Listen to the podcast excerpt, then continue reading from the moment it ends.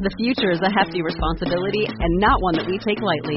But then, taking things lightly has never been what Hefty is about. That's why we've created the Hefty Renew program that turns hard to recycle plastics into valuable resources like park benches and building materials.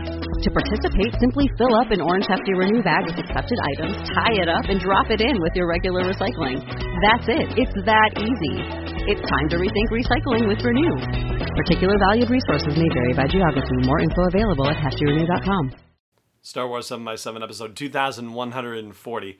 All right, is Boba Fett actually alive? Let's just settle this once and for all, at least as far as it can be settled.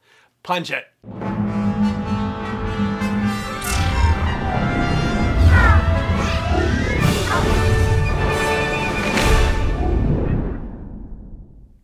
Rebel Rouser. I'm Allen Voivod, and this is Star Wars 7x7, your daily dose of Star Wars joy, and thank you so much for joining me for it. So, with the news, or with the rumor, I guess I should say, since it hasn't been officially confirmed, but with the rumor that Temuera Morrison will be joining the cast of The Mandalorian for season 2, and that allegedly he'll be playing the role of Boba Fett, I thought it would be worth taking a look at the question of whether Boba Fett is actually alive, which, yeah, I guess if we're hearing that Boba Fett is supposed to be in The Mandalorian season 2, then he is alive, but that's kind of a squirrely question because there's Boba Fett the man and there's Boba Fett the armor, and so this can get a little bit dicey. Let's start out by what we actually know. Boba Fett and his armor went into the Sarlacc pit in Return of the Jedi, and that was supposed to be a death sentence for him. Apparently, not. What we learned from the Aftermath novels by Chuck Wendig is that the Sarlacc itself was damaged when the Khetanna, that would be Jabba's sail barge, was destroyed. A bunch of wreckage flew into it, and Jawas subsequently came after part of the body was exposed and cut it open and salvaged a bunch of stuff out of there. Now, in one of the interludes in the first Aftermath novel, there's a scene that takes place inside a Jawa sandcrawler, and it's a sandcrawler that presumably has Jawas who were pillaging the innards of the Sarlacc.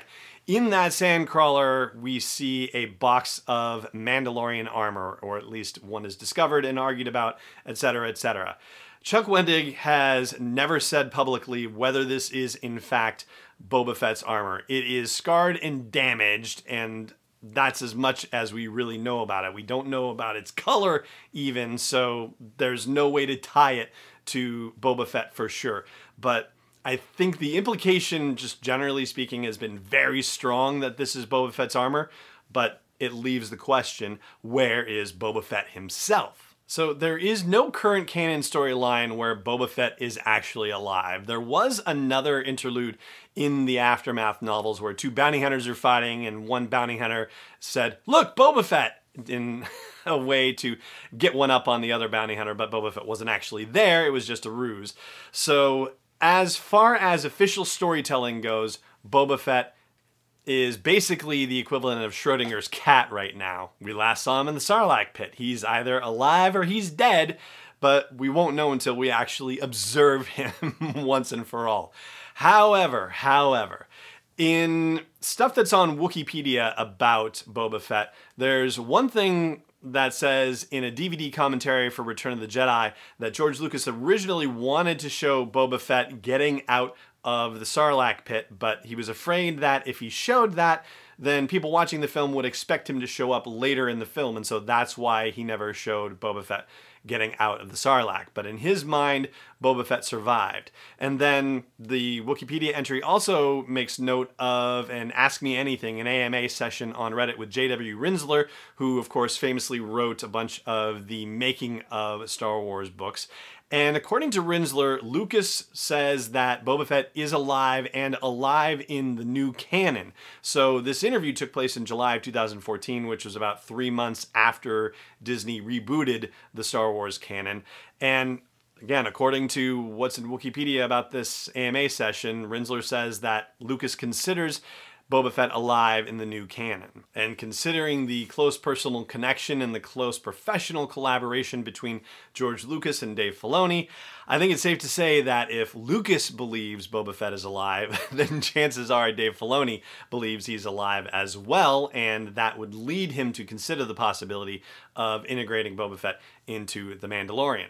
The next question for us is the Boba Fett that we're seeing in The Mandalorian, is it actually Boba Fett? Or is it somebody in Boba Fett's armor, like Cobb Vanth, for example, who, again, as I said earlier, is not confirmed to be in Boba Fett's armor, but it's certainly strongly implied. So, for it to be the complete Boba Fett that we last saw in Return of the Jedi, the actual person Boba Fett would have to have escaped from the Sarlacc pit, but somehow without his armor, and then would have had to find his way back through the Dune Sea to wherever this free town was set up where Cobb Vanth was a sheriff, and take the armor back in some fashion. And there is another possibility as well that being that maybe Boba Fett the person is in a different set of Mandalorian armor and has just accentuated it with the traditional spurs that we're used to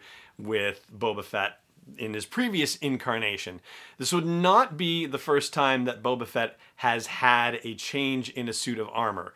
He inherited Jango Fett's armor, so he had Jango Fett's armor originally, and except for the helmet, which he tried to use as a bomb to blow up Mace Windu, that didn't work.